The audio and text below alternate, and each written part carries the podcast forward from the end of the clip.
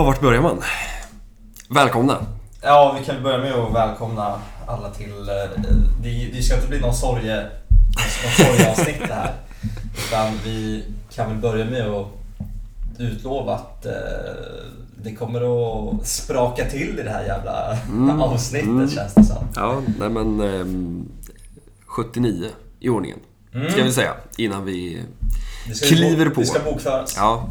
Men eh, ja, alla, alla vet väl vad vi sitter här och, och eh, syftar till. Eh, det har ju spelats ett El Clasico. Igen. Igen. Eh, Fjärde. Fjärde och eh, sista Ja, för, för säsongen kan vi konstatera. ja. Och eh, fy fan i helvete vilken andra halvlek. Alltså den är så fruktansvärt dålig. Alltså den är vedervärdig. Ja, det är i någon form av liksom... Ja men det är ju en kollaps både liksom mentalt och... Eller det är ju en mental kollaps som spiller över på allt annat. Eh, Det går ju liksom inte att blunda för eller säga nå- någonting annat om, om det som hände där under de andra 45 på, på Camp Nou igår kväll. Ja, Jag noterade att Xavi fick, fick väl frågan typ så, var det här din... Ja, jag vet inte exakt, men, men var det här din tyngsta, tyngsta kväll liksom som, som Barca-tränare? Och han svarade då något istället med liksom nej, eh, för att han tyckte ändå att laget var där och, och liksom tävlade. Var med liksom. Eh, och det, det kan man väl till viss del köpa. Gudarna ska också veta att det har spelats en del fruktansvärda fotbollsmatcher sen den där novemberdagen 2021 när han tog över. Men Ja, men eh, nej, det, alltså, det är... eh, den, den andra halvleken inför också att sätta kontext. Liksom inför, om det var 92 eller 94 000 Ja, igår på, på Camp Nou. 94, Liksom, alltså. lapp på luckan. Camp Nou. I april i en direkt avgörande match om en... I princip får man väl ändå säga om en titel, med all respekt för Osasuna. Men, men det kändes ju som att, att finalen spelades där igår. Nu går väl Osasuna och, och vinner den där finalen. Ehm, det skulle inte förvåna mig i och för sig. Men, men att, eh, nej, att gå ut där och, och liksom... Ja, det, det var väl den största klassikoförlusten på Camp Nou på 60 år. Eh, och det, Ja. det säger väl en del. Det säger en del att eh, man, eh, vi har ju innan här tagit upp och ja, man kommer ihåg en 5-0 på Camp Nou och Ja. 6-2 på Bernabéu och, och senast eh, ja, 4-0 borta också. Mm. Eh, men man har ju aldrig på samma sätt råkat ut för de här typen av Ja, resultaten. verkligen. det var väl, ja nu skjuter jag väl lite från höften men om inte det var någon också cup-retur på Camp Nou där man fick stryk också så det Mm. sjöng om det med, om det kan ha varit sådär 3 Mm. 3-0 eller 4-1 liksom. Mm. Ronaldo hade väl, gjorde väl lite vad han ville och sådär. Mm. Eh, Men eh, nej, det var... Nej, det var en, en jäkla väckarklocka om inget annat. Ja, nej, men man ska väl bara upprepa. Alltså 0-4. 0-4 på Camp Nou. Och det, alltså, det fanns ju också tid. Jag satt bara och väntade på femman. Eh, Ja, ja. och, och sen, sen ja, men som du säger, man, tankarna går liksom direkt till så här, ja men vad... Var sätter man det här i kontext då? Och det är klart att matchen som sig, och vi ska väl återkomma till liksom den ganska konstruktiva första halvleken och, och liksom det finns ju, finns ju mer att ta av på tal om, om kontext. Men och det är klart att en sån här match rent spelmässigt eh, så är den ju inte 0-4. Och jag menar, den här 0-4 matchen når ju inte upp på någon pallplats i klassikon på 2000-talet. Men, men det spelar liksom ingen roll för att om man går ut på Camp Nou och spelar 0-4 mot Real Madrid. Jag menar, heter inte tränaren Xavi och hade man inte let, haft liksom 12 poäng i La Liga, då hade han ju gått på igår. Ja, alltså tänk Det- att uh, ute i Europaspelet, säg att man ligger på en andra plats, att man jagar någon form av, av titel. Mm. Eh, Ja men att det här var liksom en sexpoängsmatch för Ja. ligan. Så. Då... um, Ja, nej det, det, det är ju det är makalöst dåligt. Och, och framförallt, som sagt, den där andra halvleken som man gör är ju... Ja, det finns spelare som absolut kommer undan med någon form av ändå eh, habilt betyg igår. Men, men det finns också spelare som... Eh, ja, som, som gör insatser som är... Vi, vi har ju pratat mycket om, om ja, men en sån spelare som Sergio Roberto till exempel. Eh, om en sån spelare som Rafinha, Frankesi, som för övrigt gör en ganska bra match igår, blir syndabocken när han fäller Vinicius. Det himlas inom Frankesi, för han är, han är riktigt bra. Ja, för övrigt, och det ska också sägas innan vi slår av mickarna igår, med respekt för att jag inte vet om det var Kessi själv som ville kliva av på grund av skadekänning eller någonting. Men att Xavi plockar av Kessi före Sergio Roberto Mm. igår är... Ja, det är en härdsmälta. Ja, det är väl, Utan dess like. Vi får väl ja, fortfarande ha fog för, för den matchcoachningen. Att, Mm. Jag vet inte om det var någon form av liksom... Ja, Frankesi gick ut nu och, och liksom gav bort en straff. Mm. Då, då kan man liksom inte fortsätta. Om det var något, liksom, något sånt. Men sett till, till matchen som helhet så var ju Roberto oerhört osynlig och Mm. gjorde väl inte han, många rätt. Nej, han var väl så, så mycket alibi-spelare som Sergio Roberto kan bli när han inte är konstruktiv. För då, Mm. då kan han. Men, men som sagt, liksom, ja, vi har ju framförallt Rafinha har vi lyft också. Eh, väldigt mycket. Vi har pratat om Robert Lewandowskis problem. Vi har pratat Sergio Busquets så många gånger. Vi har pratat Marcos Alonso. och Alla de här är ju spelare som igår... Ja, det blir tydligt att man på en viss nivå inte räcker till. Helt enkelt. Nej, det... Det var väl... eh, Det var tydligt Mm. att eh, Alonso kan funka i en backlinje om man... Kanske Xavi borde ha gjort som, mot, eh, som i den första matchen. Mm. Att verkligen eh, bara stänga till. Mm. Men när det blir en så ändå lite mer böljande match Mm. eh, som jag tycker för övrigt spelar in, liksom spelar Real Madrid i händerna Ja, så uh, blir ytorna för många. Han...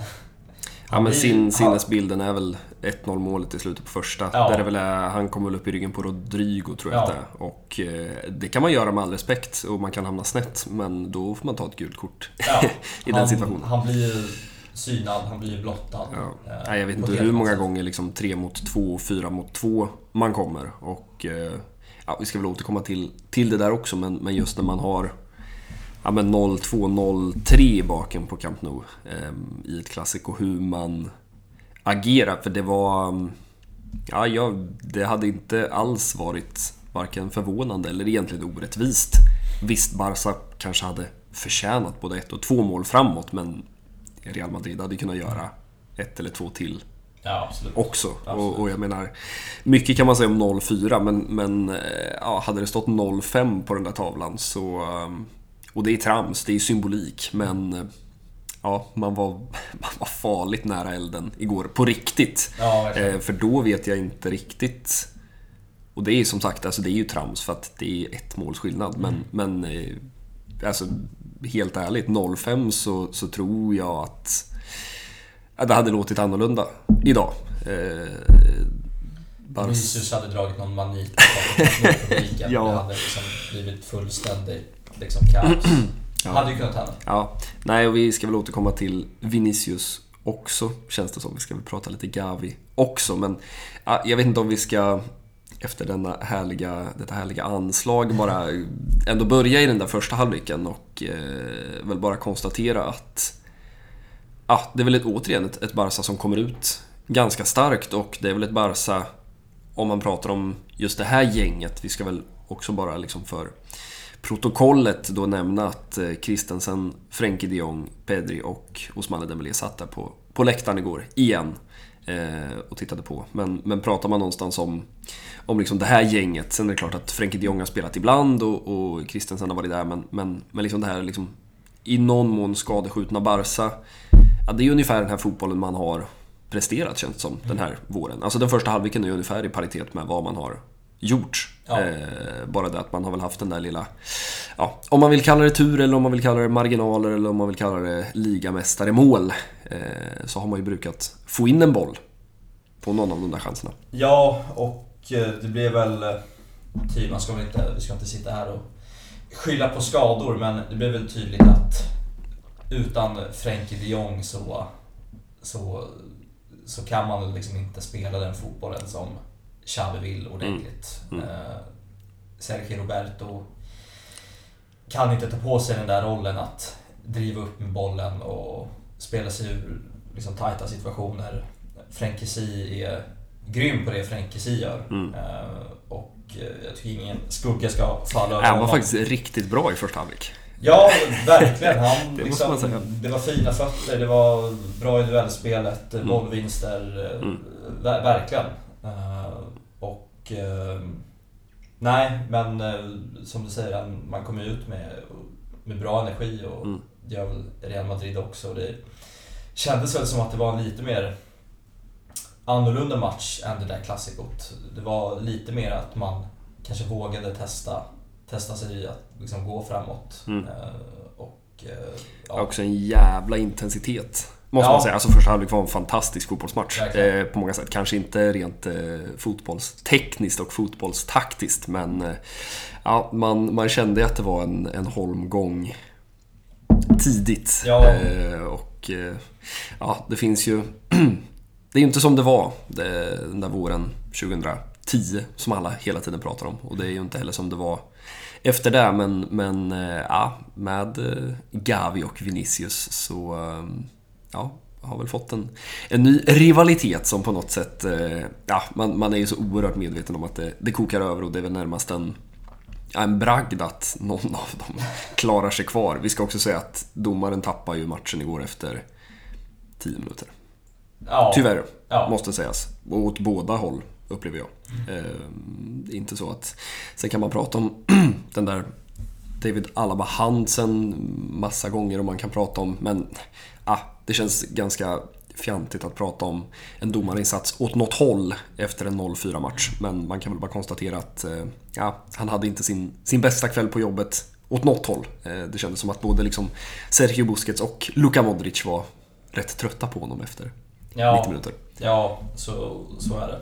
Eh, och det kommer ju alltid snackas om domarna, i särskilt i de här tiderna. Men absolut, det, det, var, det tog inte många minuter innan man visste var, var, var det skulle sluta. Liksom. Nej, och det är också intressant och eh, liksom, man tycker ändå att man har placerat Gavi och Vinicius på så, så pass olika sidor av planen. Men ja, jag vet inte om du såg de bilderna efter första halvlek där när Vinicius dröjt sig kvar och Mm. smyger upp bakom Gavi. Och, ja, jag vet vi har inte pratat så mycket Vinicius eh, av förklarliga skäl. Men ehm, jag vet inte om det tåls att, att säga några ord och kanske framförallt försöka sätta det i, i liksom kontext med Gavi. Eh, tänker, jag vet inte vad din liksom, inställning till Vinicius är. Han, han är ju liksom en spelare som... Det finns väl ingen i fotbollsspanien som inte tycker något om Nej, Vinicius. nej verkligen. Han eh, är ju en, alltså, en otrolig liksom, fotbollsspelare först Mm. och främst. Men i Spanien så är det ju inte...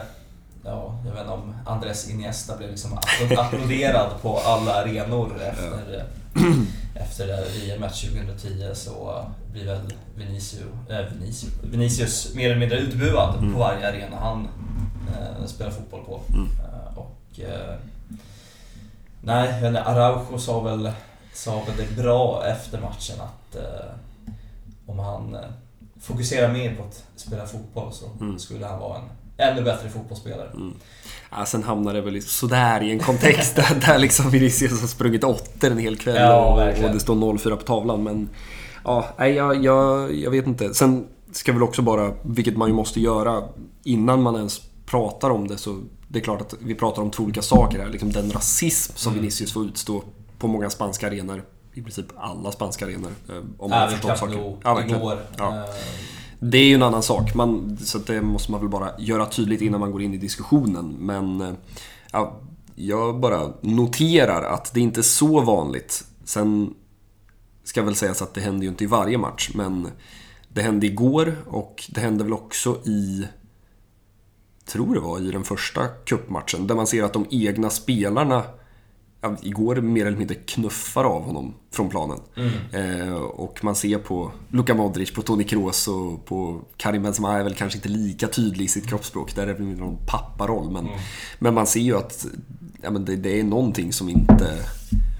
Ja, han, han tappade ju på något vis. Och, och sen ska man säga att jag menar, det finns inte så många fotbollsspelare i La Liga som ställer upp på kamp mer än vad Gavi gör. Nej. Ehm, Nej, Men, är men om man ska sätta det där i kontext någonstans så, så är det väl också så att man kan prata om, och då ska vi väl också blanda in Neymar i det här tänker jag, vilket är bra från, från ett annat håll då att titta på. Det fanns ju en jättediskussion huruvida Neymar var en, en liksom provokatör eller ska man skydda den här typen av spelare?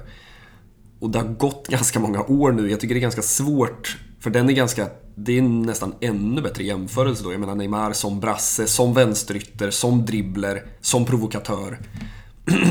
Men eh, jag, vet, jag, jag tycker det är svårt. Eh, tittar man på Gavi så är väl argumentationen någonstans att Gavi spelar, pratar för sig på samma villkor som han är beredd att ta emot själv. Det vill säga Gavi är sannoliken inte en fotbollsspelare som älskas av motståndarna. Och det har man ju Och det vet han om. Ja, och det vet ju alla om och det har man ju full förståelse för också. Alltså, det är klart att hade Gavi burit vitt så hade man ju varit tokig varenda match. Men någonstans så spelar ju han på sina egna villkor och han bjuder också upp till sina egna villkor. Det Vinicius håller på med, jag vet inte hur många situationer det går, återigen, där han faller så lätt. Så att det är eh, ja, nästan plågsamt. Ja, och det ska man säga, det, det, det håller ju alla spelare på med i...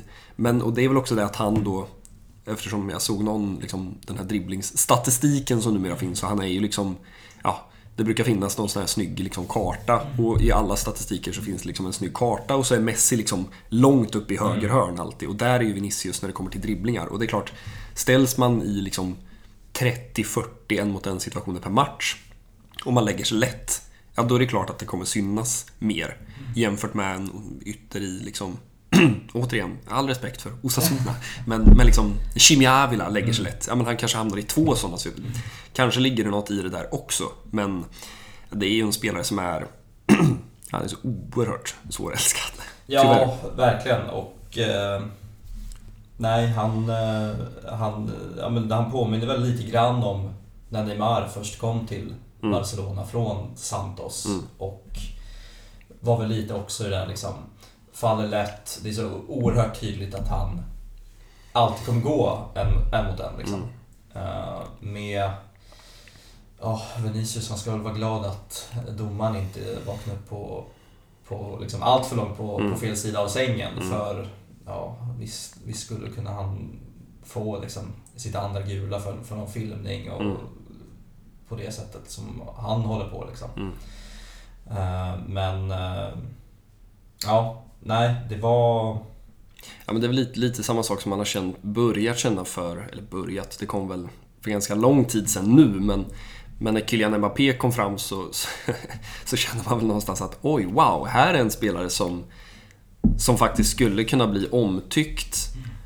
Men, men sen har det gått så oerhört snett där också känns det som, så att han också har väl delat fotbollsvärlden på något vis. Eh, också en provokatör i någon mening. Och samtidigt säga, ja det kanske behövs. Eh, alltså det kanske, och jag menar, ja, visst det går att argumentera för att liksom Vinicius är en vinnare då, i någon mån.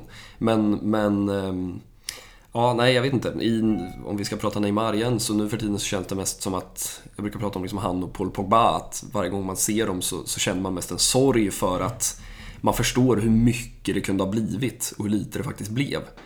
Man får väl se liksom vad som hände med Vinicius och om han också har den här klassiska brasse brintiden och hur länge han, han kan hålla i liksom. Men eh, nej, det, det är synd för det är en förbannat skicklig fotbollsspelare. Och eh, ja, om han då enligt Ronald Araujo inte fokuserar tillräckligt på plan och presterar som han gjorde igår så...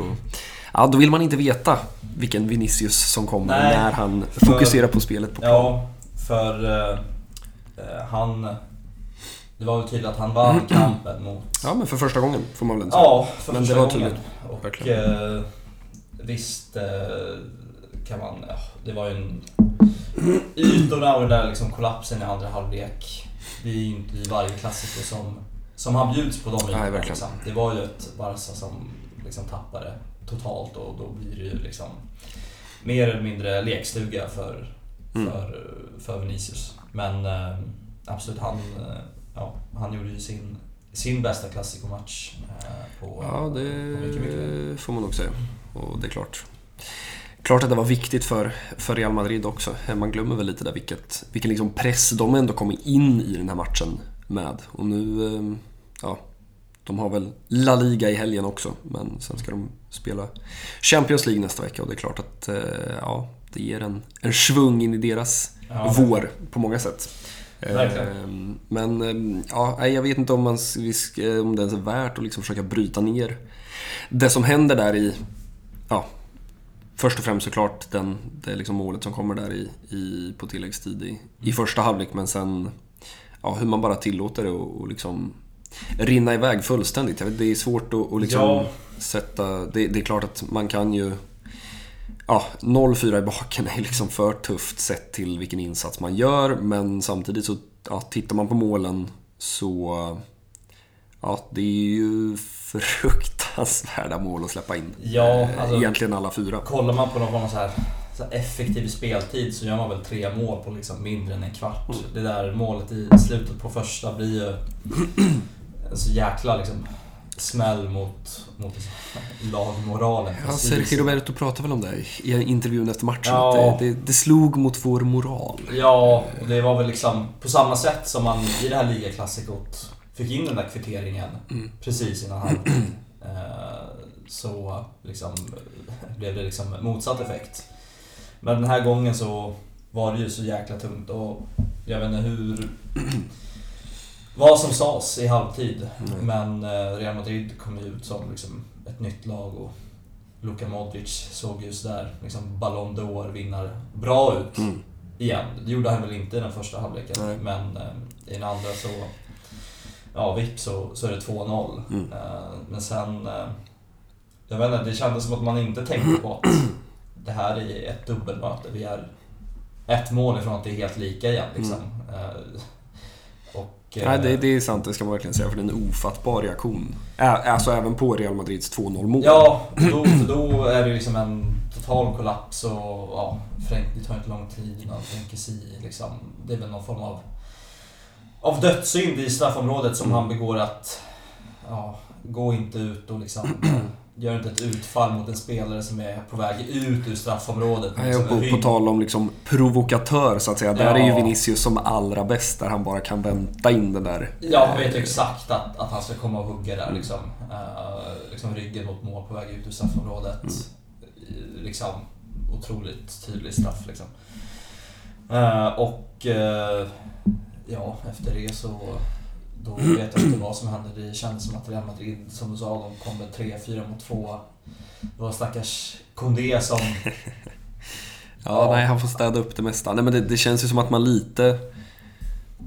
Och det är väl inte första gången heller, men det, det känns lite som att man, man tappar huvudet. Och, och jag menar, det, det kan man väl göra också. Alltså en forcering måste ju vara en forcering. Men samtidigt så... Ja, Jag vet inte hur mycket man tänkte på det då, men, men det finns väl också något i det där att man kan inte... Alltså El Clasicon är inte vanliga fotbollsmatcher. Eh, jag menar, vi har ju sett ja, framförallt den där cupvåren där man till slut tar den där titeln, där man, där man vänder på liksom varenda match i princip och det slutar med att, eh, som vi har pratat så många gånger om, att Miralem Pjanic tar selfies med Messi med den där pokalen. Men, men liksom, ah, är, det, är det liksom Sevilla på Camp Nou igår och, och det står 0-2, 0-3, alltså kör på. Men, men ehm, Ja, och det, man kan ju också tycka att det är trams, men, men någonstans så... ehm, Ja, man, man kan liksom inte riktigt... Man kan inte, det kan inte stå 0-2 på tavlan i ett klassiko och så skänker man bort två mål till för att man... Och det är klart att man ska jaga den där vändningen också, men... Ja, som sagt, återigen, hade det stått... Nu står det 0-4 och jag hoppas att alla inblandade skäms, men, men hade det stått 0-5 Ja, det är ju liksom, som sagt, återigen 60 år. Eh, Det, det, liksom, det får ju inte hända och man måste ju någonstans... Ja, man tycker att det ska finnas mer, kalla det vad man vill, kalla det kyla eller smarthet, men, men eh, ja, sättet som man spelar på efter... Ja, kanske framförallt, framförallt det där 0-2 målet är ju ofattbart. Och jag vet inte om det beror på att man inte har en, en liksom backup-plan för det här. Eller om det är så att Xavi inte får ut sitt budskap. Eller om det är Xavi som säger bränn på. Liksom, vi, vi stannar med två. Kör. Eh, det är klart, jag menar... Kan Real Madrid stanna med tre då och fylla på med en mittfältare? Ja, då... eh, Ja, och sen ska det väl sägas att eh, Carlo Ancelotti fick väl... Han hade väl gjort sin hemläxa Ja, efter tre Clasico-förluster på rad. Uh, Kamavinga som vänsterback istället för Nacho. Mm. Eh, Briljant igår. Man Ja, verkligen. Rafinha hade ju inte alls mycket att komma med. Sätta in Valverde på, på det där mittfältet Mm. och bara bränna... Det var ju det han gjorde, brände på framåt med, med Rodrigo på, på Mm. högerkanten liksom. Som kan Mm. Också göra lite vad han vill mot en, eh, mot en Marcos Alonso som blir liksom blottad Mm. när, när Baldi är liksom på, på, på mittplan och, Mm. och, och röjer liksom. Mm. Eh, Nej, det ska bli väldigt... Vi ska inte prata Real Madrid hela timmen här, men det ska bli väldigt spännande att se hur pragmatikern Ancelotti använder den här segern sen. För, för att, jag menar, han har ju spelat Fede Valverde som högerytter i princip hela säsongen oavsett Mm. liksom, toppmatch eller bottenmatch. Det är klart att Rodrigo har spelat också, men det har ju varit väldigt tydligt att, att det har varit så lite liknande som Xavi har valt att göra med Gavi. Eh, ja, hur ja, vågar han spela så här mot Chelsea också i, i nästa vecka? Det ska bli jättespännande att se. För att, eh, som du säger, jag tror att Real Madrid är i mångt och mycket, mycket starkare med den elvan som de spelar med igår. Eh, Ja, och så har man en. Chouameni på bänken som ska in där någonstans. Ja, Också. verkligen. Eh, nej, men han hade gjort sin, sin, eh, sin hemläxa. Uh, sen fick de väl in uh, ja, Alaba på det där mittfältet Mm. istället för en, en Rydiger. Vi Mm. har ju sett hur, hur han har liksom inte kunnat hantera den här Barca-pressen Mm. som, ja, Nej, verkligen. Det ska som han inte fick till just, just igår. Mm. Så han kanske hade klarat sig bättre då. Men nej, det var... Nej, det var fan inte mycket som, som gick rätt liksom. Nej, men det är, och lite kan man väl också känna så att både om man pratar rent klassiko-sammanhang. Eh, men nu har man en bild som har pumpats ut av, av den här liksom mäktiga vändningen på, på Camp Nou. Jag menar, det, det kunde lika gärna slutat med 2-1 Real Madrid där och man har kommit från en liksom smash and grab i den där första semin. Eh, det är klart att Supercups-matchen var ju, den var ju, ja, levde väl lite sitt egna liv Mm. så som matchen igår gjorde. Men om man har haft hela säsongen, vi satt och räknade 1-0 segrar. Jag vet inte om du fortfarande har koll. Är det 12-13 stycken liksom? Eh, ja, ja, det är väl någon sån här 9-10 liksom. Är, det är helt otroligt. Nej men och, och lite kan man väl kanske då någonstans uppleva att det går... Eh, ja, det blir någon slags payback. Eh, jag menar, hade det här varit en vanlig Barca-match den här säsongen, ja då kanske man hade fått in en boll där i första halvlek istället och eh, Ter Stegen hade lyft ytterligare någon nivå och man hade kunnat förhindra de där kontringarna. Ja, Lite är det väl som att, ja igår så, så öppnades liksom eh, brunns... Eh, ja, vattnet forsade igår. Eh, kanske för första gången den här säsongen. Och eh, då är man ju tyvärr inte bättre än att det står eh, 0-4. Jag menar, det är väl ingen vågad gissning att de där fyra spelarna som saknas, hade de kommit in i elvan, ja, då hade det ju varken sett ut som det gjorde spelmässigt, men framförallt inte resultatmässigt. Men, men liksom ställer man ut den här elvan i ett klassiko och inte kommer upp i nivå och bjuder på fyra mål, ja, då, då, eh, då blir det liksom inte roligare än så här. Nej, och jag sitter och stirrar på den här startelvan i just det första mötet med Mm. En Ferran Torres i liksom nummer 9-roll. Mm. Eh, Kessi på, på mitten och det är väl ja, Frenkie de Jong som är den stora skillnaden också Ja. på det där mittfältet. Men eh, just i, eh, ja men som vi säger, någon form av någon form av game, gameplan och ja, det är lätt så här i efterhand men just med de tappen som man hade så funkar det väl uppenbarligen inte att, att satsa på det sättet som, som man försökte göra Mm. igår liksom. Mm. Eh, där borde väl Xavi tagit fram sin mer pragmatiska sida kanske och insett att eh, nu, eh, nu får vi ta det lite, lite jävla lugnt här liksom. Mm. Det, det är ett dubbelmöte. Det är, det är inte tre poäng som ska hem utan man ska bara kriga sig vidare till liksom, finalen liksom. Mm. Och man har 1-0 i ryggen. Eh, Ja, nej, men ja, just, just den där, den där andra halv- det är... ehm, Ja, jag skulle väldigt, väldigt gärna vilja veta vad som, vad som sades där i omklädningsrummet. Och liksom... Ja, som sagt, återigen, framförallt efter 2-0 målet, vad som... Ja, det, det är som att allt bara... För, det, ja, jag, Ja, för det är ju verkligen inte så att man, man borde ju bara kommit ut andra halvlek att liksom nu, nu börjar de från noll. Mm. Det är liksom 1-1 på tavlan. Ja, men vi är, är vi är hemma på Camp Nou liksom. Vi, är- alltså, vi är liksom hemma på fucking Camp Nou. Då går vi ut och kör. Mm. Nej, men, och, och även efter 0-2, så, så här, ja, vi är ett mål. Men, men istället så, så här, det är ska man också säga, så här, det är inte tal om att efter, no- efter 0-2, det är inte så att Barca kliver fram forcerar och Real Madrid kontrar in. Nej. Utan man tappar ju, alltså första 15 i andra halvlek, man, Barca rör ju inte boll. Alltså det, det är ju...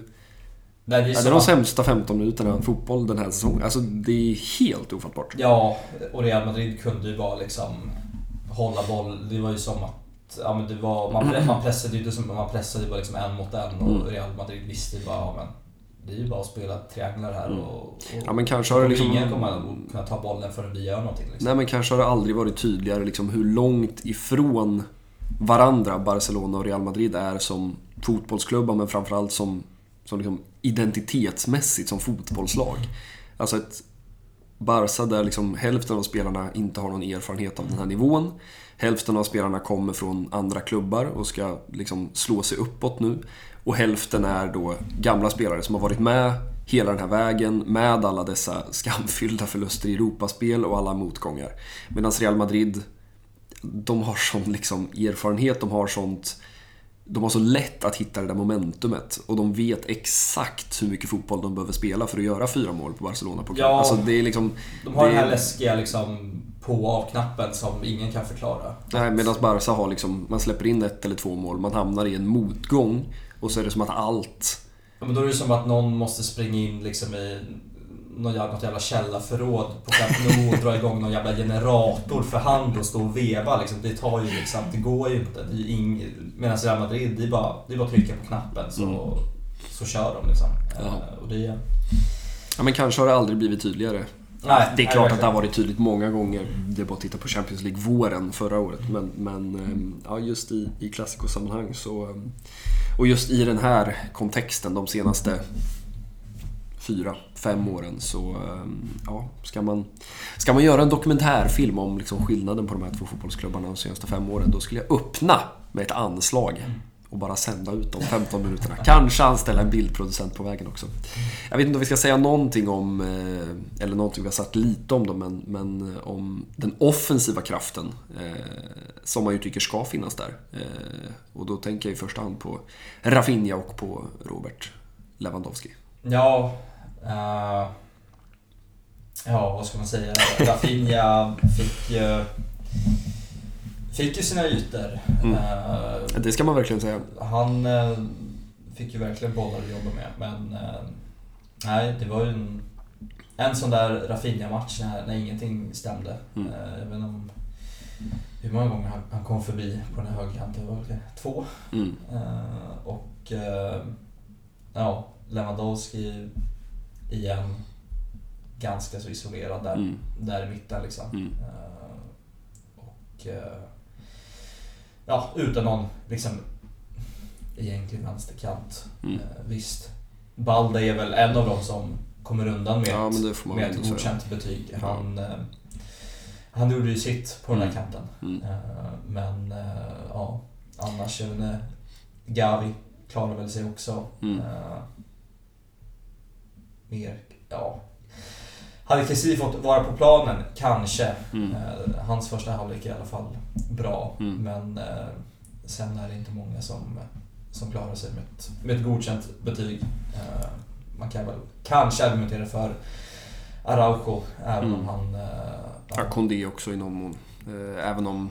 Ja, nej det är klart han har han har väl, det är väl kanske en... Han hade så svårt att stå på benen. Han, Ja, när han halkar där liksom nu. Två, tre gånger. Och det, och det han har ju också liksom en riktig mardrömspassning Mm. där i Jo, det är sant. Där, Ja, men jag tänker framförallt när han halkar, den, när man inte riktigt förstår hur Benzema får det där avslutet utanför. ja, Om man ser att Kessi, eller Kondé, han är så arg på sig själv så han liksom slår med handen i backen. ja, Det är lite som liksom när Real Madrid-spelarna själva vill få av Vinicius. Det- Ja. Man, man känner liksom att, ah, ja, men han fattar att liksom, vad, vad fan håller jag på med? Liksom, Ja. det, nej, sen, sen blir han ju utelämnad så det. in i gatan. Ja. Men, eh, ja, nej. Men jag, ibland tänker jag att det hade varit intressant att liksom ha, ha spelarbetyg utifrån liksom hur viktiga, alltså man har någon slags index då. Eh, jag menar om Ter Stegens insats då borta mot Elche är 1,0. För att han behövs inte. Nej. Så är liksom Rafinha mot Real Madrid det dubbla. Eh, och jag satt och, och, och, tänkte på det igår kväll. Liksom ändå, om man jämför när Xavi kom och plockade in liksom Ilias Akomac. Eh, han spelade Abde eh, på de där kanterna. Eh, för att det var så oerhört viktigt för honom, uppenbarligen, att ha två kanter. Och jag kommer ihåg att vi satt och pratade om liksom, wow, det, det var så här det kunde vara. Det, att ha yttrar. Man hade haft liksom, med all respekt för att jag kommer räkna upp ganska schyssta namn, men man hade haft liksom en Messi. Man hade haft eh, Antoine Griezmann. Eh, I viss mån också en Neymar framåt slutet. Eh, som, som liksom absolut inte har varit några yttrar på det sättet. Man har ju i princip misshandlat mm. den där 4-3-3an ganska länge. Och helt plötsligt tänkte man oj, wow, nu, nu kommer... Och man plockar in en Ferran Torres som man förstod ganska fort att ah, men det, här, det här är liksom den typen av spelarprofil som Xavi vill ha. Ah, men kanske kommer han att få liv i Ousmane Dembélé. Oj, han vände på hela Ousmane Dembélés karriär i Barcelona. Mm. Eh, och vad gör Ousmane Dembélé? Jo, han går ju såklart sönder. Eh, och vad gör Xavi? Jo, han väljer att plocka in Gavi där till vänster och sen dess så har man liksom vridit om hela spelsystemet. Och den där höger ytterpositionen som då blir kvar, det blir ju så oerhört matchavgörande. Mm. Eh, med allt vad Balde är på den där vänsterkanten. Men han är ju i princip en Fridolina Rolfö på den där vänsterkanten. Men han är ju ingen ytter.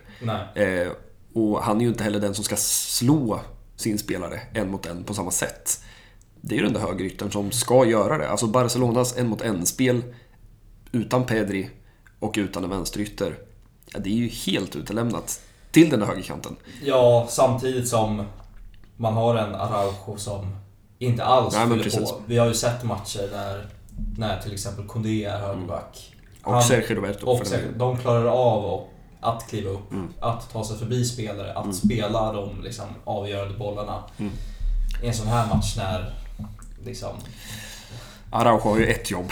Han, han har ett jobb och det är att stoppa Vinicius. Ja. Då, ja, men då blir det ju så extremt tydligt att mm. när den kanten inte funkar så så dör ju någonstans hela Xavis liksom, mm. offensiva spelidé. Mm. Liksom. Mm. Nej, men och, och, det är väl någonstans...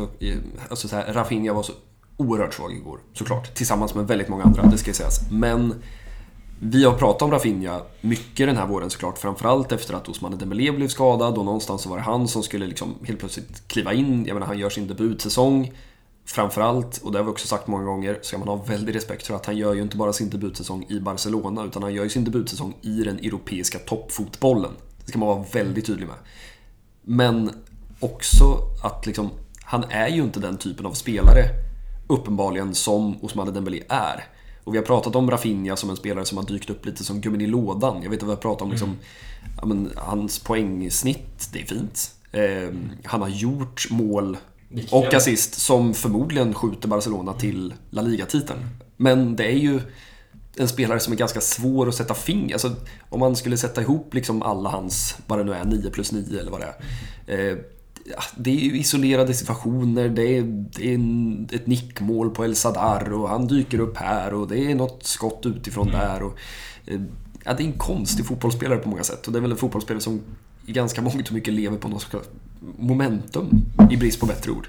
Och jag ja. jämför man honom med Osmane Dembélé i den här högerytterpositionen i det här Barcelona så blir det så plågsamt tydligt att, ja men som du säger, Rafinha kommer väl förbi Kamavinga två gånger mm. igår.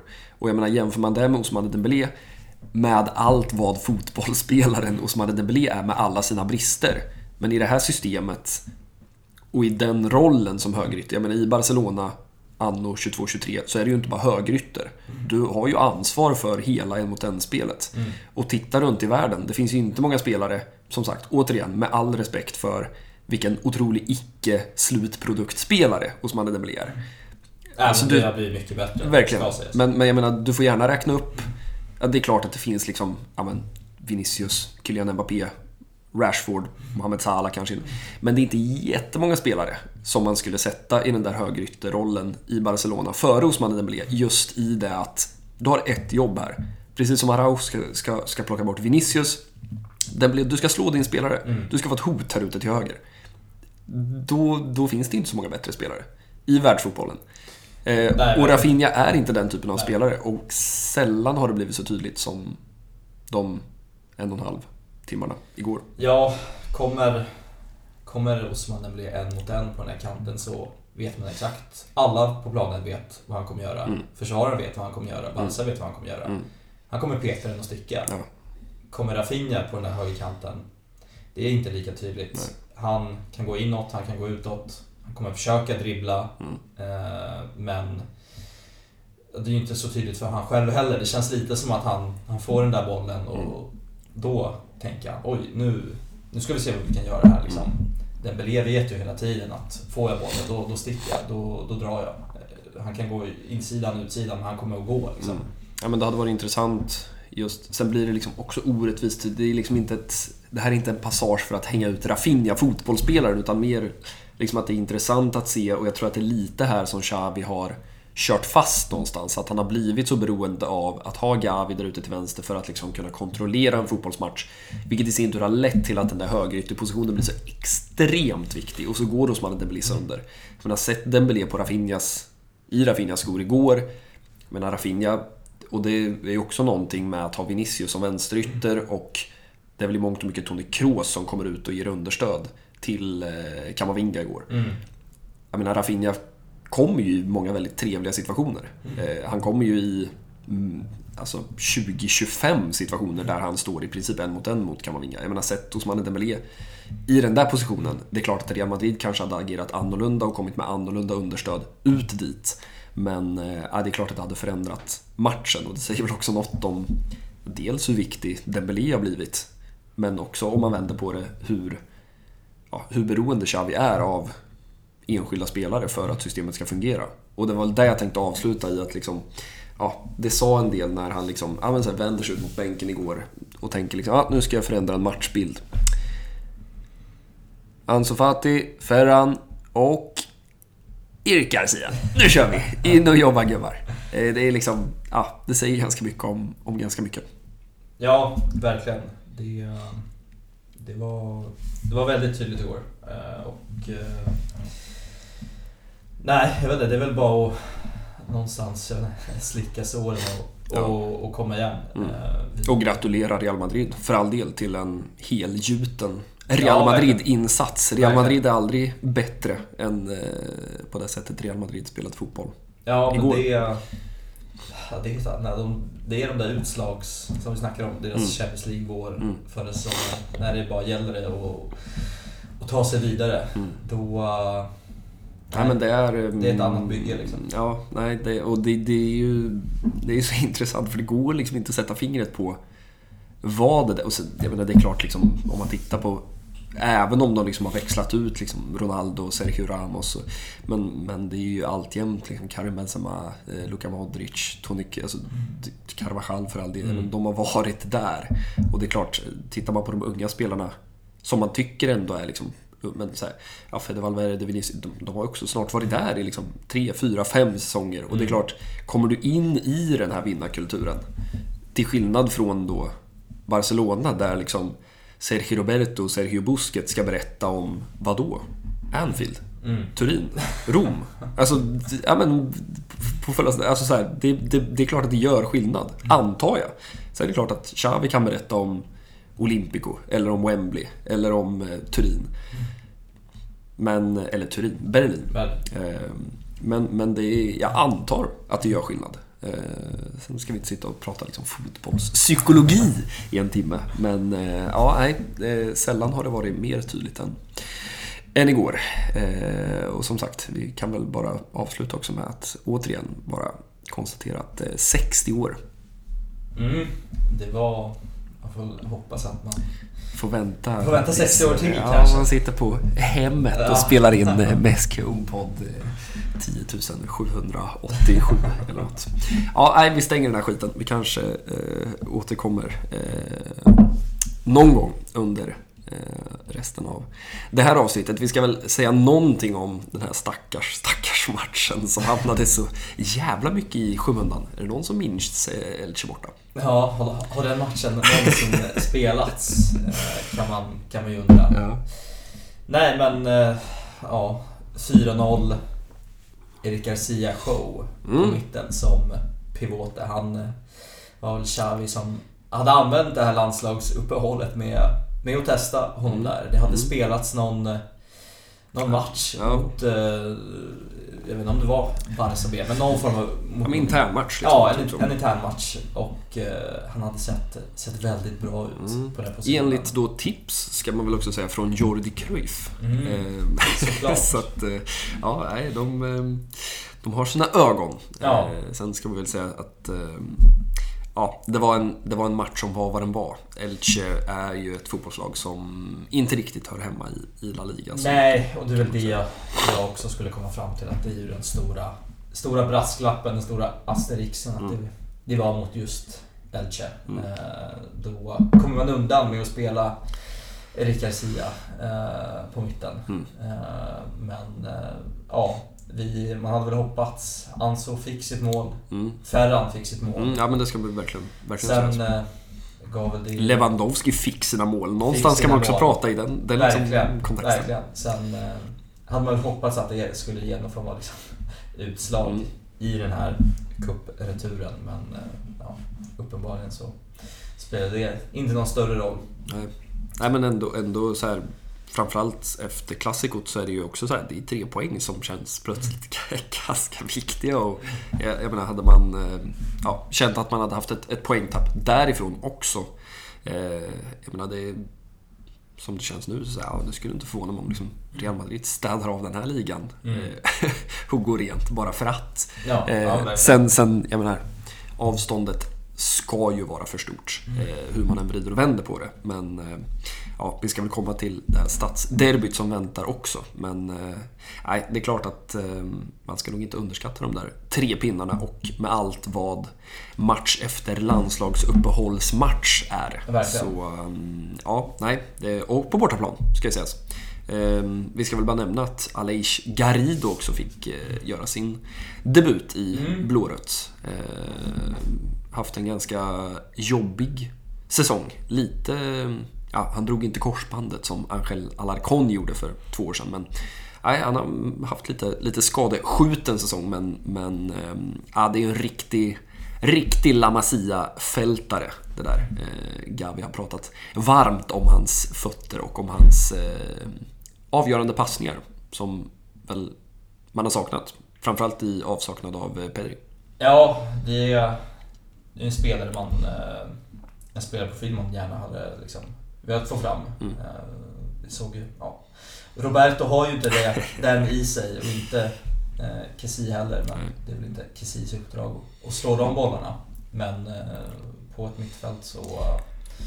Ja men det, det behövs. Mm. Särskilt när... Ja, skulle man tappa Frenkie Pedri under en säsong Mm. så eh, sitter man just nu utan en, en sån spelare på, på det där mittfältet. Mm. Ja, det är Pablo Torre som ska Ja. steppa upp. Jag noterade också att Mark Casado har ju tagit plats i, i matchtrupperna igen också. Eh, är väl mer av en, en defensiv fältare då om Garrido har sin, sin, eh, sin kropp vänd framåt i planen så, så är väl eh, Casado snarare någon form av eh, kortväxt Sergio Busquets utan eh, några övriga jämförelser. Eh, ah, jag vet inte om vi ska säga något mer om det där Elche-matchen. Eh, det, var, det var skönt att städa av den. Ja men verkligen. Eh, Vi får väl se om man, om man städar av Girona på, på måndag eh, också.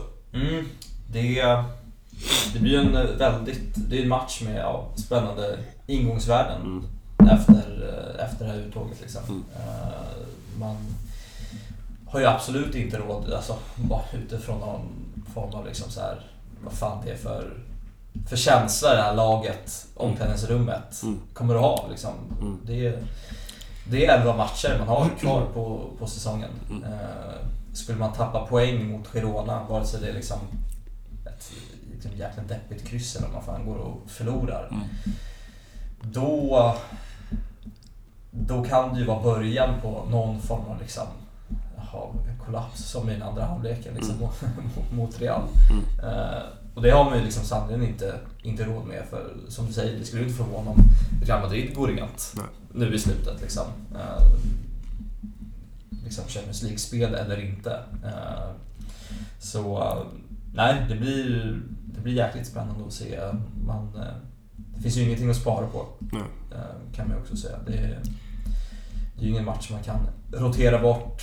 Ja, men också med, med liksom just att man får då, som Real Madrid inte kan få i och med att Mm. de spelar Champions League, men att man får den där måndagskvällsmatchen från då, ehm, även om det var eh, onsdag då, igår. Så ja, det är ju nästan, nästan en veckas uppehåll igen då. Så att eh, det finns ju liksom inget, inget rotationssyfte eller rotationsbehov utifrån det här perspektivet heller. Utan eh, ja, jag har väldigt svårt att se att man gör någonting annat än att ställa ut det absolut bästa laget. Sen blir det spännande att se hur man ska då, ja, både Frenkie, ja, hela den där kvartetten egentligen, som ju ska tillbaka och hur man ska, hur man ska matcha in dem. Eh, känns väl som en, en risk att man kommer ta att, att eh, Ja, vi får väl se hur det går då mot Girona, men, men jag kan ju tänka mig att så här, skulle det bli poängtapp mot Girona så känns det som att man nog kommer att ta risker med ett par av de där spelarna för att, att få tillbaka dem. Eh, Verkligen. Men, men som sagt, eh, ja, det kommer ju bli otroliga injektioner eh, när de väl sätter på sig den där Barca-tröjan igen. Kanske framförallt då eh, Osman Dembélé och de där mittfältarna. Med all respekt för, för Christensen så, så känns det ändå som att man har ja, någon form av täckning för det där på, på andra sätt än, än vad man har för de där offensiva kuggarna på något vis. Eh, Verkligen. Sen vet jag inte hur nära de är på att, på att komma tillbaka. nej, det har varit tyst liksom. Väldigt, väldigt tyst. Eh, Men, men det har väl varit mycket också att man har haft den där klassikomatchen som någon slags referenspunkt och sen Mm. har man, har man liksom uteslutit den. Och, eh, ja, samtidigt, som sagt, återigen, det är ganska många dagar fram till Girona. Så att, eh, ja, nej, vi får se helt enkelt. Eh, Jag vet inte om vi ska säga några ord om, om eh, stadsrivalerna. Eller stadsrivaler och stadsrivaler, det är väl en, en mil eller två eh, ut dit. Men ehm, nej, de har ju gjort en fin säsong igen. De, de gnetar ju på alltså. Eh, och vi, vi hamnar väl någonstans snart, verkligen på riktigt, sådär i den delen av säsongen där man tittar på en tabell och känner att ah, egentligen kanske man hellre möter ett Girona som ligger 11 än ett Valencia som ligger, de ligger väl 18 plats va? Tror jag. Ja, 17. 17. Men eh, det är ju det är helt otroligt. Det är, eh, Ja, det är jämnt det är ju tre lag på 27, så Ja. det är liksom eh, Almeria, Espanyol och Valencia på Mm. samma poäng. Ja. Är, Ett Espanyol som kickar tränaren här. Och vem kommer in? Jo, Luis Garcia. mm, Gamle såklart. snidaren. Ja. Som ska rädda kvar, på tal om då stadsrivaler, i La Liga. Men, men som sagt, liksom Girona, man ska ju verkligen inte räkna, för det ska man också säga att det är så jämnt så pass högt upp i tabellen också. Så att, jag menar ett par matcher utan treor för Girona så är man ju där också. Men eh, ja, de, de är ju inte desperata på det sättet. Eh, gjort en fin säsong igen. Saknar väl eh, Aleix Garcia, ska vi säga. Mittfältsmotorn som ju dragit på sig en skada. Eh, ska vi säga något mer? Ja, Christian Stoani ska man väl se upp för i vanlig ordning. Det har man väl han, behövt göra eh, i tio år. Han avgjorde ju... Ja, man, de besegrade ju Espanyol här senast. Mm. Christian Solani, 88 straff. Eh, Det är, de lutar ju sig fortfarande på liksom... det är otroligt. Jag vet inte vad... Ja, måste jag ha hunnit bli 36? 37? 36? Han- Ja, 36. Ja. Står uppe och liksom fortfarande och evigt ung. Ja, nej, det är imponerande. Eh, ett, öga, ett andra öga på Arnau Martinez, såklart. Eh, nu blir det väl inget Barca, tyvärr. Eh, Nej, det verkar ju som att man... har tittat ja. åt ett annat håll. Ja, att man inte tittar alls på den här högerbacken. Mm. Det... Det blir en? Thomas Meunier i sommar. Ja, precis. Eller något i den stilen. Nej, men det, det verkar väl som att det blir Atletico Madrid Mm. istället. Eh, han har gjort en sensationell säsong får man väl säga. Hans debutsäsong i, i La Liga på riktigt. Eh, Rodrigo Riquelme är väl också en spelare att hålla utkik på. På tal om Atletico Madrid utlånad därifrån. Ja, det, är ett, det är ett litet popgäng alltså, Girona. Det är Ja. lite Rayo-vibbar tycker jag, fast de är väl inte riktigt på samma nivå. Eh, så att det mm, det vet man ju. Det är ett lag som, som ofta bjuder upp också så att det, det kan bli en eh, spännande match på många sätt på, på Camp Nou i kvällssolen. Mm. Det känns så jävla tryggt att vi har skickat en utrikeskorre ner till Katalonien. Ja, för där kommer jag, där kommer jag sitta på någon sån här tredje etage och, eh, och försöka spana ner på eh, Arna och Martin, Martinez på Mm. högerbacken. Och, ja, förhoppningsvis eh, kanske en Frenkie de Jong tillbaka på mitten. Ja, Ja, jag, jag förväntar mig att, att du kommer tillbaka med, med någon så här, ah, han är så bra live-spaning. eh, Ja, men vi kan väl utlo- utlova någon form av eh, spaningar från, från den matchen Mm. eh, till, till nästa avsnitt. mm.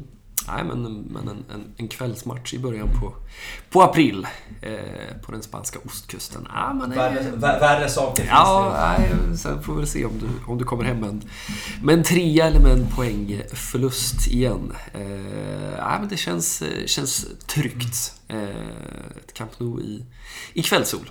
Sämre kan man ha det. Eh, Verkligen. Får se om, om laget har, har lyckats ladda om. Det, det känns som att man alltid sitter och pratar om nu är det liksom en svinviktig match. Det känns som hela den här våren liksom. Men ehm, ja, nej. Det är väl ehm, som du sa ett, ett poängtapp här och eh, ja, då eh, börjar det gunga. Ja, men det är väl så liksom, olyckan kommer sällan ensam. Mm. 0-4 hemma på Camp Nou. Nu har man ju verkligen chansen att bara... Jag vet inte, man brukar väl... Man brukar väl säga där i Spanien, liksom slå näven i bordet. Mm. Eh, och eh, ja, men på någonstans visa att det här var, det här var en, en one-off. Mm. Eh, det var... Det är bara att gå vidare. Mm. Eh, och eh, ja, alla säger ju efter såklart läget att ah, men det är ligan vi satsar på. Mm. Mm. Xavi har väl också gått ut och sagt att det var Real Madrid som, som var favoriter i det här Ja, han liksom. hänvisar ju till dem som Europacupmästare. La Liksom och Liga-mästare. ständigt. Ja. Är, de, de, är man mästare så, så är man favoriter. Mm. Eh, 12 Lite samma vibbar som när han eh, hänvisade till Sevilla som är Europa League-favoriter. Ja. Han är... Men det är väl någonstans ändå eh, ja, skönt att man inte svävar iväg på några mål. Mm. Man, eh, det är väl klassiska Cholo Simeone som sa att de, Mm. vi tänker bara på nästa match. Vi tänker bara på nästa match. Och så, och så vann man den där ligatiteln på, på Camp Nou Mm. och så upprepade man väl det också så för det, tre, tre, fyra säsonger sedan. Mm. Eh, med, de hade snott Suarez Mm. eh, från liksom Bartomeu. Mm. Eh, så eh, nej, ja, men det är verkligen, man eh, har ju inte råd att, att ge bort någonting. Det är 11 matcher kvar. Man, ja, det är inga jätte, jättesvåra liksom. Vi har ju snackat om det här spelschemat men det är ett Atletico Madrid som ska gästa Mm. Camp Nou nu i april. Mm. Eh, Så eh, Ett Atletico på uppgång, får man ju Ja, säga. Eh, verkligen. På många sätt. Lite samma vibbar som, som Barcelona. Man gjorde ett katastrofalt eh, Europacup-spel där under hösten. Men eh, ja, Simeone lever än. Han brukar klara sig på något konstigt vis. Eh, du nämnde Bartomeu här. Ja. Eh, jag vet inte om vi bara ska... Ja, jag, jag vet inte vem som liksom är lyckligast över att klassikot blev som det blev för att det känns som att eh, hela den här liksom, ja, diskussionen som från början handlade om Negreira den har väl mer landat i Javier Tebas den här veckan. Ehm, för att, ja, vi, vi ska prata liksom om roligare saker, vi ska prata lite Leo Messi, men det känns ändå som att vi behöver avhandla det här. I och med att Barca via hemsidan då har krävt Javier Tebas avgång. Eh, genom officiell kommunikation. mm.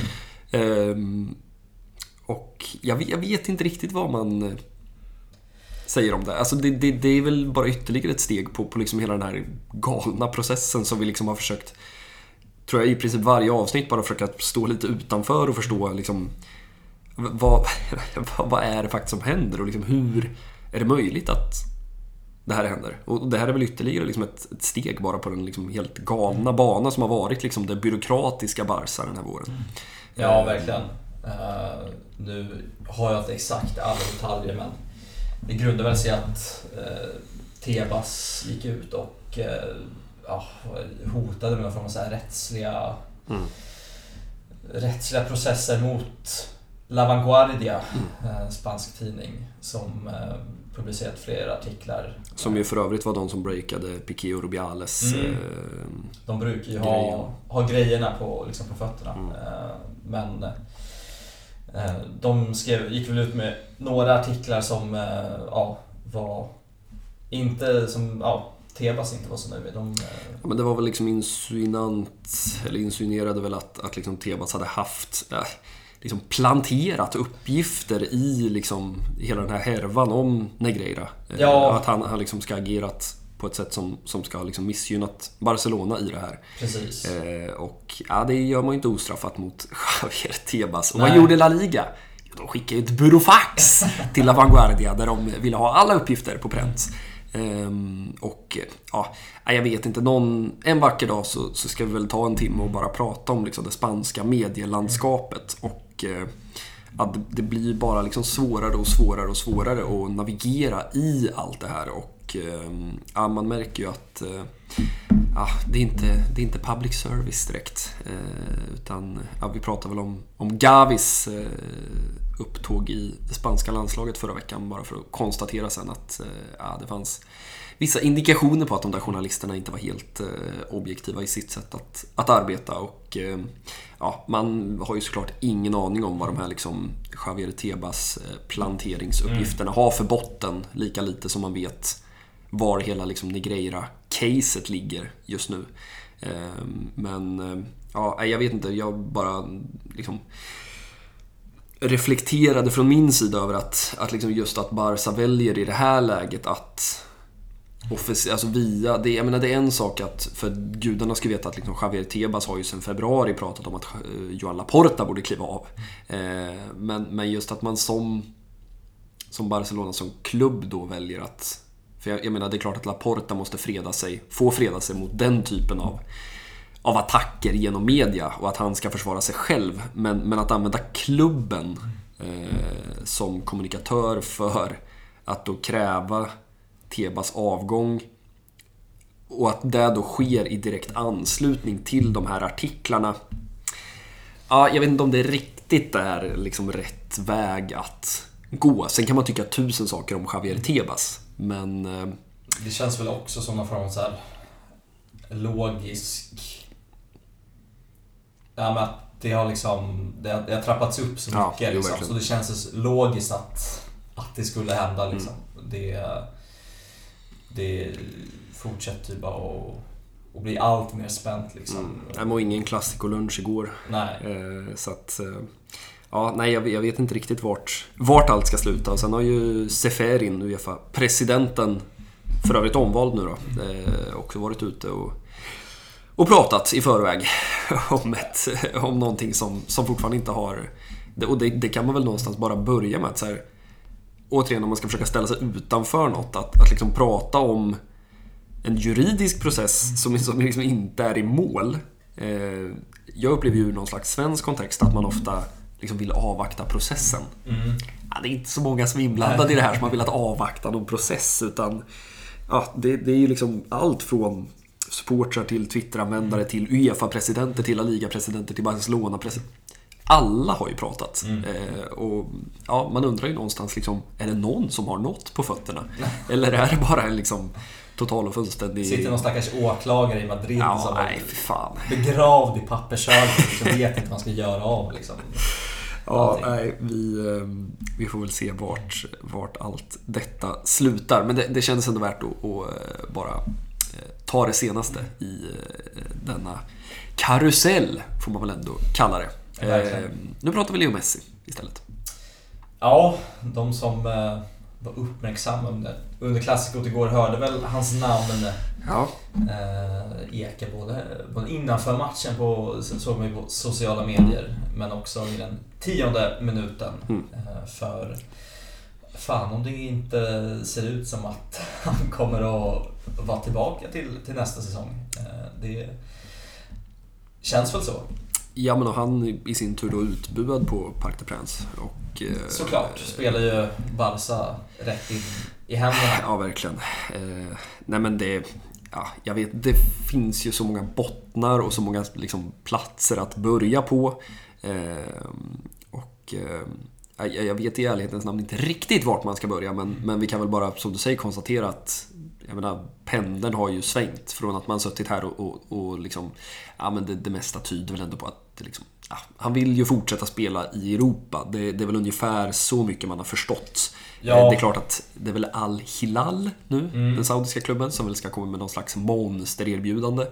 Man pratar fortfarande om liksom Phil Neville står där borta i Miami och vinkar. Och, och, ehm, sen finns väl den här liksom drömmen om Newells Old Boys i Argentina också. Men, men ja, om man liksom ska ta med sig någonting hittills så, så känns det som att alla indikationer pekar på att liksom Leo Messi vill ändå fortsätta spela i Europa en säsong eller två Ja, till. precis. Eh, och då är det ju Paris Saint-Germain eller Barcelona som, som finns att välja på, känns det ju som. Eh, jag har liksom väldigt svårt, det, det är ju ingen som pratar om ett Manchester City Nej. längre. Eh, och det finns väl i ärlighetens namn väldigt få storklubbar som ja, vill viga ett eller två år åt en 35-årig Leo Messi i det, i det här liksom läget. Det finns en Hollywoodklubb som är Paris Saint-Germain.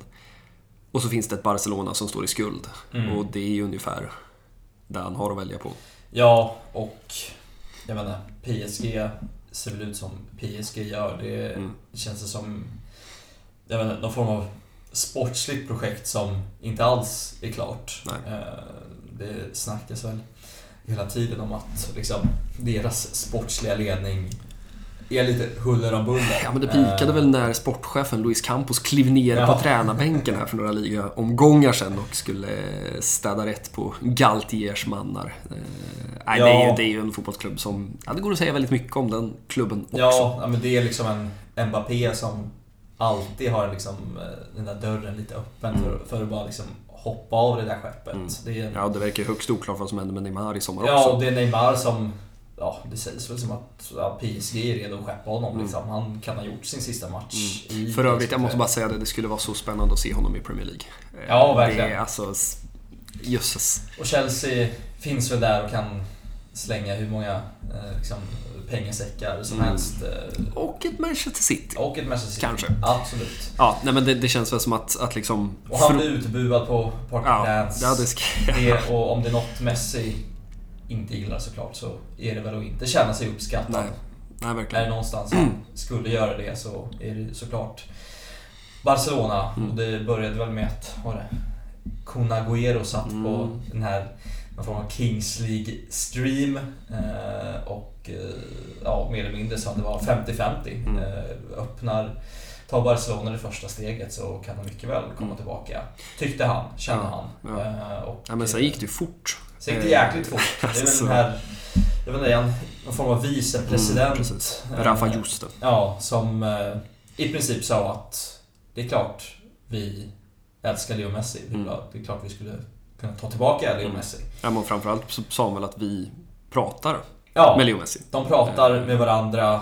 Det här ja, legala teamet jobbar ju som, jag vet inte, någon form av så här tomtenissar i tomteverkstan bara på att liksom försöka snickra ihop någon form av liksom ekonomisk lösning. Ja, nej, det har Eh, ryktats om allt från eh, bildrättigheter till externa sponsorer till... eh, procent av sponsorintäkter Ja. som, han som ska gå liksom direkt till hans ficka. Det har Mm. liksom kommit ut, ja, Xavi skulle använda honom som någon form av liksom playmaker på mittfältet Mm. istället för en ytter. Så det är liksom, ja, då är det sportsliga klart. Mm. Messi kommer inte vara på högerkanten och Nej. liksom inte jobba defensivt. Han kommer vara på mitten. Mm. Eh, Så det känns ju som att liksom alla de här jävla kugghjulen börjar snurra nu. Eh, Och eh, ja, jag vet inte, när, när vi kommer få svar. Det känns det som, ja, efter säsongen. Det känns som att Messi inte kommer att liksom, eh, ja, jump the gun helt enkelt. Nej, känner man honom rätt så, så skulle det vara väldigt förvånande. Eh, sen ska man väl bara, alltså nu när vi pratar om ekonomin så, så um, har man ju, eller jag, väldigt svårt att se hur allt går ihop. Eh, jag tror att vi pratade om det för, för två eller tre veckor sedan.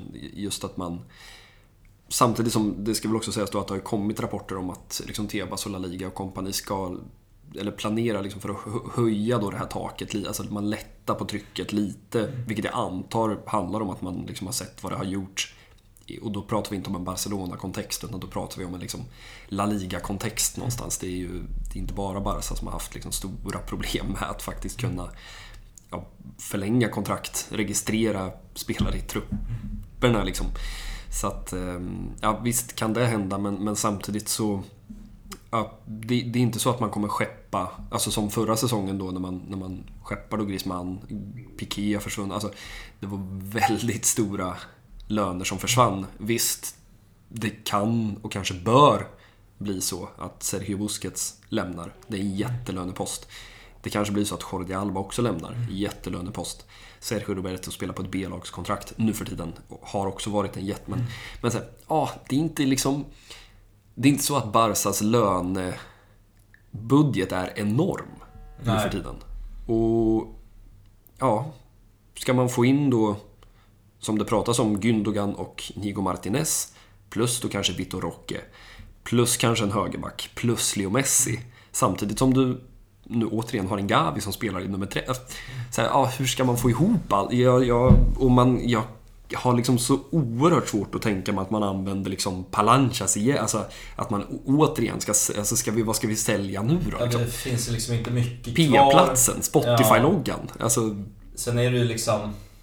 Ja, det kommer ju spelare på lån. Det snackas väl om att man får jobba på någon form av Clément Lenglet Mm. Att han ska stanna i Spurs. Mm. Men det, ja, vad landar det på? 14, 15. Han har ju ingen, det är ingen obligatorisk liksom, eh, klausul där. Men...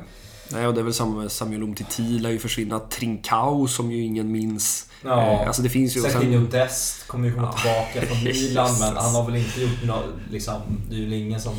Det är ingen lång kö för att liksom, nej, nej. få till hans signatur. Nej. Han nej, och sen, sen har man väl Abde då som jag misstänker kommer att försvinna i sommar. Även om man gärna hade sett honom få chansen så är det väl 20 miljoner euro från Premier League som man inte riktigt kan tacka nej till. Nej. Nico Gonzales Ingen aning om hur man tänker där. Ja, det kan. Alltså, fotbollen är ju... Den är oförlåtande.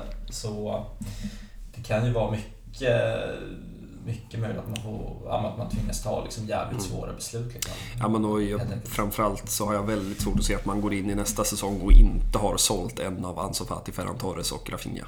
Mm. Eh, det, det, har man liksom inte råd med helt enkelt. Jag tror inte det. Jag förstår inte riktigt. Sen, jag menar, man kan ju tänka sig man ska inte utesluta någonting heller, tror jag. Alltså, jag menar, det kan väl någonstans landa i en situation där man behöver sälja en Frenkie de Jong eller en Alejandro Balde. Eller en, alltså, jag menar, Chelsea kommer med en, en miljard för, för någon av de absoluta nyckelspelarna.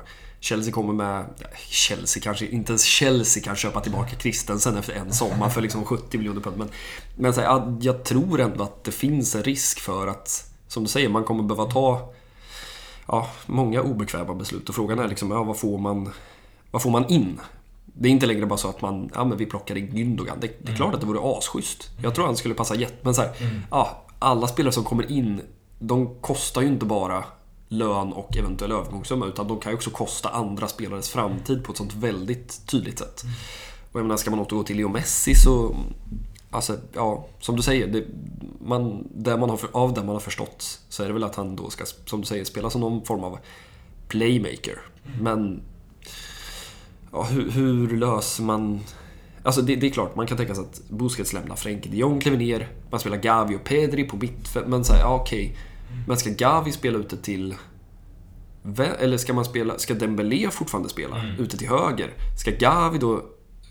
Då ska Gavi ner på... Men vem spelar då till vänster? Alltså ska Gavi försvara till vänster? Och så ska Messi alibi... Och så ska Lewandowski...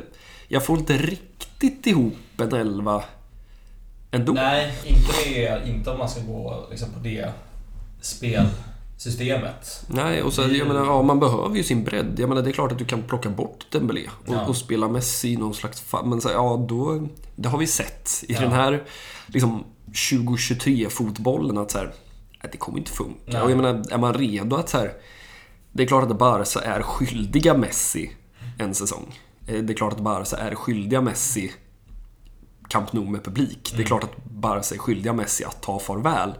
Och om chansen finns så är det klart att Barca för någon form av jävla fotbollsrättvisa måste göra allt de kan. Och det är väl ingen som inte är alldeles för logiskt tänkande som skulle tacka nej. Nej. Men samtidigt, jag, jag vet inte vad du känner, men det, det finns ju också någonting i det där att så här, ja, det är ju förmodligen inte det bästa alternativet. Och den bästa lösningen och den rätta Nej. vägen framåt. Men med all respekt för att, jag menar, det är klart att man, ja, liksom den 18 augusti och Leo Messi kliver in på Camp Nou igen. Alltså, vem är man att säga nej? Ja, Så och så här, fan ska man liksom verkligen gå på några detaljer? Det är klart, det kommer ju ha liksom ekonomiska, liksom positiva effekter. Ja, jo, verkligen.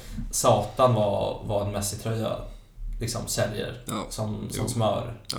Folk kommer till Camp Nou bara för att se Leo Messi, precis som det var förut liksom. Mm. Det är ju fortfarande den spelaren. Mm. Eh, Men... eh, Och här, jag menar, det är ju... Jag menar, det såg man ju bara i... Alltså, om Messi vill spela fotboll så är det ju fortfarande en gudabenådad spelare i rätt system. mm. Men då behöver du till exempel då 11 argentinska jakthundar som kan springa runt om honom eh, som att det gällde livet. Ja men som springer för Messi Ja, liksom. och det är så här, ja, frågan är... Så kommer det inte vara nu. Nej, och så här, ja, kan man avvara... Kan man spela Messi tillsammans med en anfallare i ett 4-3-3? Ja, kanske måste man då spela. Fråga mig inte hur Argentina och Scaloni pratar om sitt spelsystem. De hade Julian Alvarez där, Ja. Lautaro Martinez. Men det, det, det liksom... Ja, det, det fanns ju egentligen inget... Jag vet inte, jag vet inte hur de siffer pratar om det. Nej. Men, men liksom, ja, ska man spela Lewandowski och Messi tillsammans? Det är klart att det lockar ju. Men Mm. hur, ja, hur försvara? Alltså, för vi, man har ju suttit så många gånger och då ska det också sägas att det fanns också en Luis Suarez. Det fanns en tid där man spelade 4-4-2 med Ernesto Valverde där man hade två spelare som inte försvarade. Mm. Det var ju liksom självmordsuppdrag Ja. så det heter duga. Men så här, ja. Man har också blivit bortskämd nu i att man har 11 spelare igen som faktiskt aktivt spelar försvarsspel i 90 minuter, i princip. Och vart Messi ska få plats och hur det ska fungera. Det är klart att Xavi sitter vid ritbordet nu. Ja, Men- Jag vet om man skissar på någon så här 4-2-3-1 liksom. Lewandowski som topp, Messi som någon form av släpande liksom, Mm. playmaker bakom. Ja, Dembélé till höger. Gavi får ju ta den där vänsterkanten. Och Ja, eller om man ska liksom sätta ut... Frenkie och Pedri i mitten och sen, som är det, ju- sen är det ju alltid liksom att ett spelsystem är inte liksom statiskt. Nej. Försvarar man och får Gavi springa ner på ett mittfält. Mm. Ja, det är Messi får pressa högt upp. Mm. Dembélé får liksom jobba hemåt på den där, hö- på den där högerkanten. Ja. Vilket han uppenbarligen kan göra. Liksom. Ja, jo, verkligen. Nej, men det, det, ja, lite fortfarande så här, det, det, det luktar lite så önskedröm Mm. mer än vad det är liksom fotbollsmässigt fungerande på Mm. ett papper. Och så har man också det perspektivet där man har en Joan Laporta som, ja men nu bygger vi för framtiden. Jag, jag har liksom, jag sålde av Barca Studios för att värva Koundé. Alltså, Mm. nu ska vi bygga nytt. Och sen, ja, men lite som jag sa innan vi slog på mickarna. Ja, okej, vad gör vi i sommar? Ja, nu åkte vi på 0-4 här. Det har visat sig att ja, vi har på något ofattbart sätt gått så jävla bra i La Liga så att vi kan sluta på tresiffrigt. Mm. Men i Europa räckte vi inte till överhuvudtaget. Eh, vad gör vi i sommar? Ja, men vi måste banta så inåt helvete. Vi säljer av Abde, vi säljer av Nico, vi säljer av allt vi har. Ja, vad plockar ni in då? Ja, vi plockar in Gündogan 32, Inigo Martinez 31 och Messi som fyller 36 i sommar Mm. det, det finns någonting där också som, som liksom inte riktigt rimmar med... Och så här, pengarna tar ju slut. Man har ju inte utrymme att göra som Real Madrid i sommar. Ja, vad behöver Real Madrid i sommar? Ja, de behöver kanske förstärkning två, två positioner. Som vi, ja, men vi kan ju lägga 120, 130, 140 miljoner euro på de där två spelarna. Och så kan vi bygga vidare på vårt lag. Barca har ju inte svängutrymme, alltså på marknaden. Det, det finns ju liksom inget att jobba med. Och ja, ska man då... Och som sagt, allt det här bottnar ju någonstans i att, åtminstone jag upplever att så här, Egentligen sitter vi bara och pratar i onödan. För det är klart att man måste plocka tillbaka Messi om Messi vill Ja, tillbaka. Alltså, så, här, så att man sitter ju lite bakbundna på något vis. Mm. Ehm, men... Ja, nej, jag vet inte om man ska... Alltså allt talar väl för att han kommer tillbaka.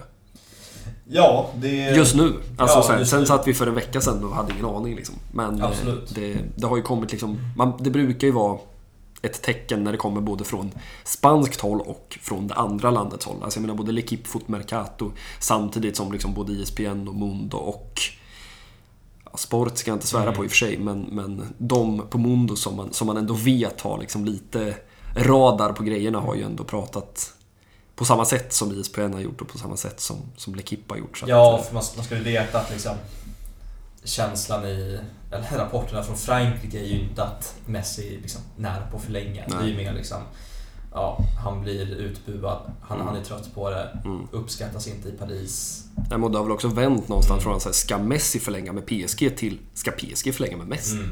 Det är, och sen känns det som att det pratas om det varje som att nu ska PSG satsa franskt. Ja. Nu ska de få in en identitet. Och sen eh, vet man ju hur det brukar sluta. Men ja, nej, det... det skulle inte förvåna mig om vi, om vi ser en Messi i, i blå. Och så är det så här, han kommer ju inte kliva in på Camp Nou. Han kommer ju kliva in på Montjuic. Så att allt är ju liksom, allt är bara en fars Får man, ändå. väl- får man ge honom alltså två år man Ja. Nej, bygget? I så fall får de ju för fan öppna upp Camp Nou till sista matchen där nästa Ja. säsong. Våren, vad blir det? Våren 2024. Ja. Liksom ra, halva läktaren rasar in när Messi skjuter in 1-0 på Celta Vigo i sista ligomgången. Ja, nej, det mm, Som sagt, det känns som att man skulle kunna prata en och en halv timme om Leo Messi och hans eventuella återkomst. Men eh, ja, det, känns, det känns väl närmare än någonsin sen den där sommardagen 2021. Ja, verkligen. Vi, eh, vi kommer nog få alla anledning att fortsätta surra Leo Messi och eh, ja, Alemanis planer till, Mm. eh, till sommaren. Ja, nej, man, man skulle vilja se det där ritbordet som sagt. Det är många ritbord man skulle vilja se. Men, eh, Ja, Ja. nej, han eh, har väl en till sommar när han kommer få leva det här rockstjärnelivet. Mm. Eh, solbrillorna, hans attachéväska och eh, kostymen på. Ja, nej, det är ändå en, en bild man hellre har än utan Ja. eh, på något vis. Ehm, vi, vi ska väl bara dra av eh, de två övriga lagen som ju, ja, man får ändå säga det, hamnar lite i skymundan den här veckan. Barça B tappade tyvärr poäng. De hade 2-0. Eh, men eh, ja, blev 2-2 där i helgen på hemmaplan, tyvärr. Så att man eh, ja, tappar lite momentum där i toppen. Men ehm, ja, man har ju samlat så mycket poäng de senaste veckorna så att man, man hänger ju ändå i där. Eh, Så att, eh, ah, vi ska nog få se ett kval. Ja, Eh, när, ja, jag vet inte, man, det brukar ju liksom vara i den mån att det är svårt för klubbarna att förbereda sig för nästa säsong. För man vet liksom inte förrän Mm. det är liksom långt in i juni vart man ska spela nästa år. Eh, man ska väl säga att det antar jag spelare som fattas i den truppen när de följde med Ja, till Jo, Elche. så, så har det varit. Estanis Ehm, till exempel. Ja, nej men precis. Det, det skapar ju vissa hål. Ehm, precis som det har skapat möjligheter ibland när Pablo Mm. Torre har varit nere och spelat. Så att, eh, ja, nej, det är ju det eviga livet som Barca B-tränare att eh, pussla och smussla med eh, alla dessa talanger eh, som ska upp och ner och sitta på bänkar runt om i La Liga eh, Spanien. Eh, Barca Femini 2-0 mot bottengänget Alhama. Eh, jäkla roterat gäng. Eh, Caroline Graham Hansen med mål igen. Eh, hundrade ligamålet för säsongen. För laget. Mm. Mm.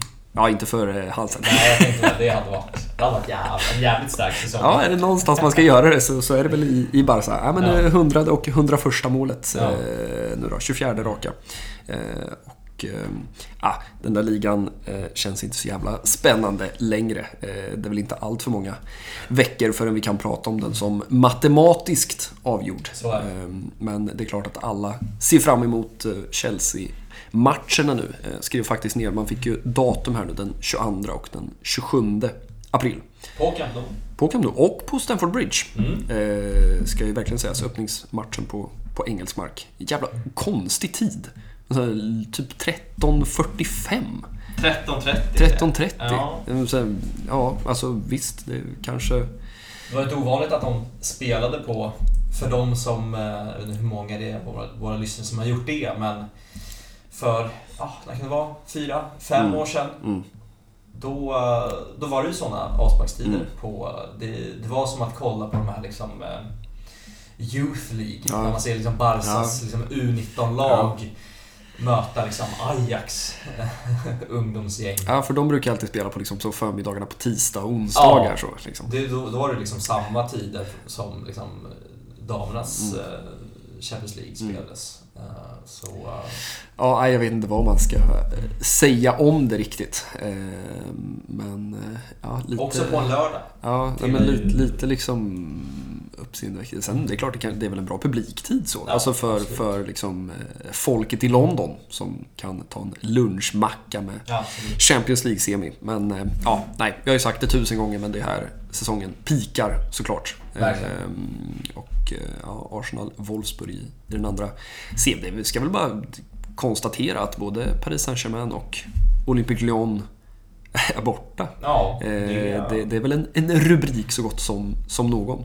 Eh, på något vis. Ja, men det, blir, det blir häftiga matcher mot, mot Chelsea. Ett, ja. ett jävla blågult eh, Chelsea.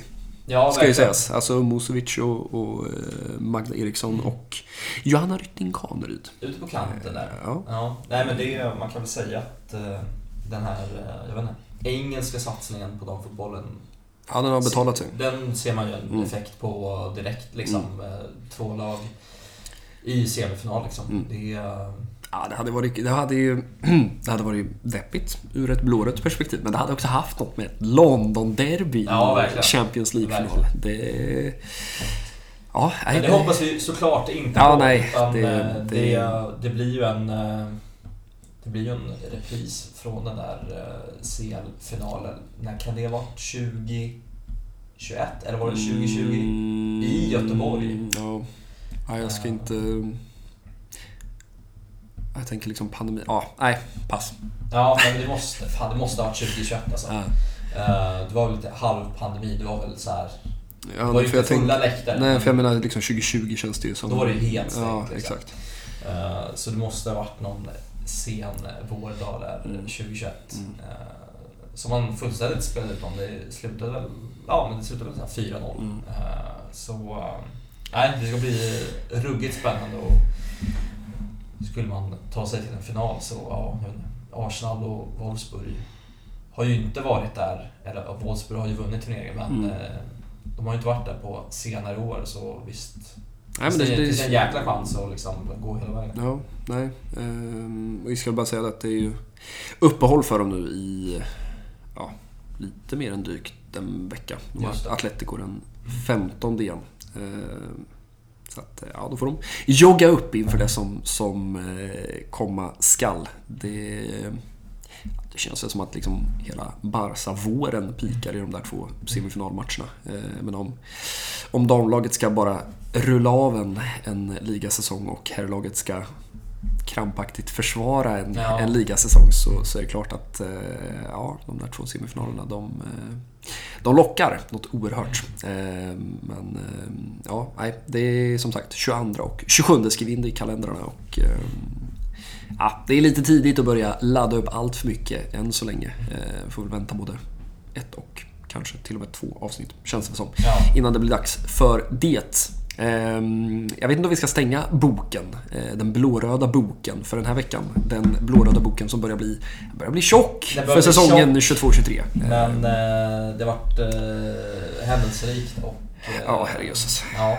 Det känns som att man sitter varje vecka och eh, funderar. Ja, kanske inte just när det är klassikovecka, då, då vet man att det blir rubriker. Men, men eh, så många gånger man har suttit och, och funderat på vad ska vi prata om nästa vecka och sen eh, sitter man här och så har det gått en och en halv timme. Det eh, säger väl någonting om oss i någon mån, men det säger väl också ganska mycket om det där blåröda gänget nere i, eh, i Katalonien. Eh, men eh, Bon voyage säger vi väl till eh, utrikeskorren som eh, beger sig mot sydligare breddgrader för att ta tempen på eh, den katalanska huvudstaden. ja det kata, katalanska nattlivet kanske. Mm. Ja, det, det blir trevligt och eh, fan vad det ska spanas eh, nästa, nästa avsnitt. Ja, nej, det, det, det ser vi mycket fram emot. Du reser till Katalonien. Jag jobbar in den svenska våren Mm. här på hemmaplan på. i, i någon mån. Och eh, ja, men vi säger väl på återseende om eh, drygt en vecka när du är tillbaka på, på svensk mark igen. Och vi lämnar väl Ja, det känns lite extra viktigt den här veckan på något vis. Eh, Han kan Mm. stå på Camp Nous sidlinje och eh, titta på när Barca torskar med 4-0. Men likväl så ska ju såklart Xavi och Dan ta oss ur även denna, detta poddavsnitt. Verkligen. Vad annars? Tradition är tradition. Vi hörs om drygt en vecka. Det gör vi. Hej! Ciao! Tot el camp és un clam. Som la gent blaugrana, tant se val d'on venim, si del sud o del nord. Ara estem d'acord, estem d'acord, una bandera ens agermana, blaugrana al bé, un crit valent. Ara, tenim tothom. Barça! Barça! Barça! Barça! Barça!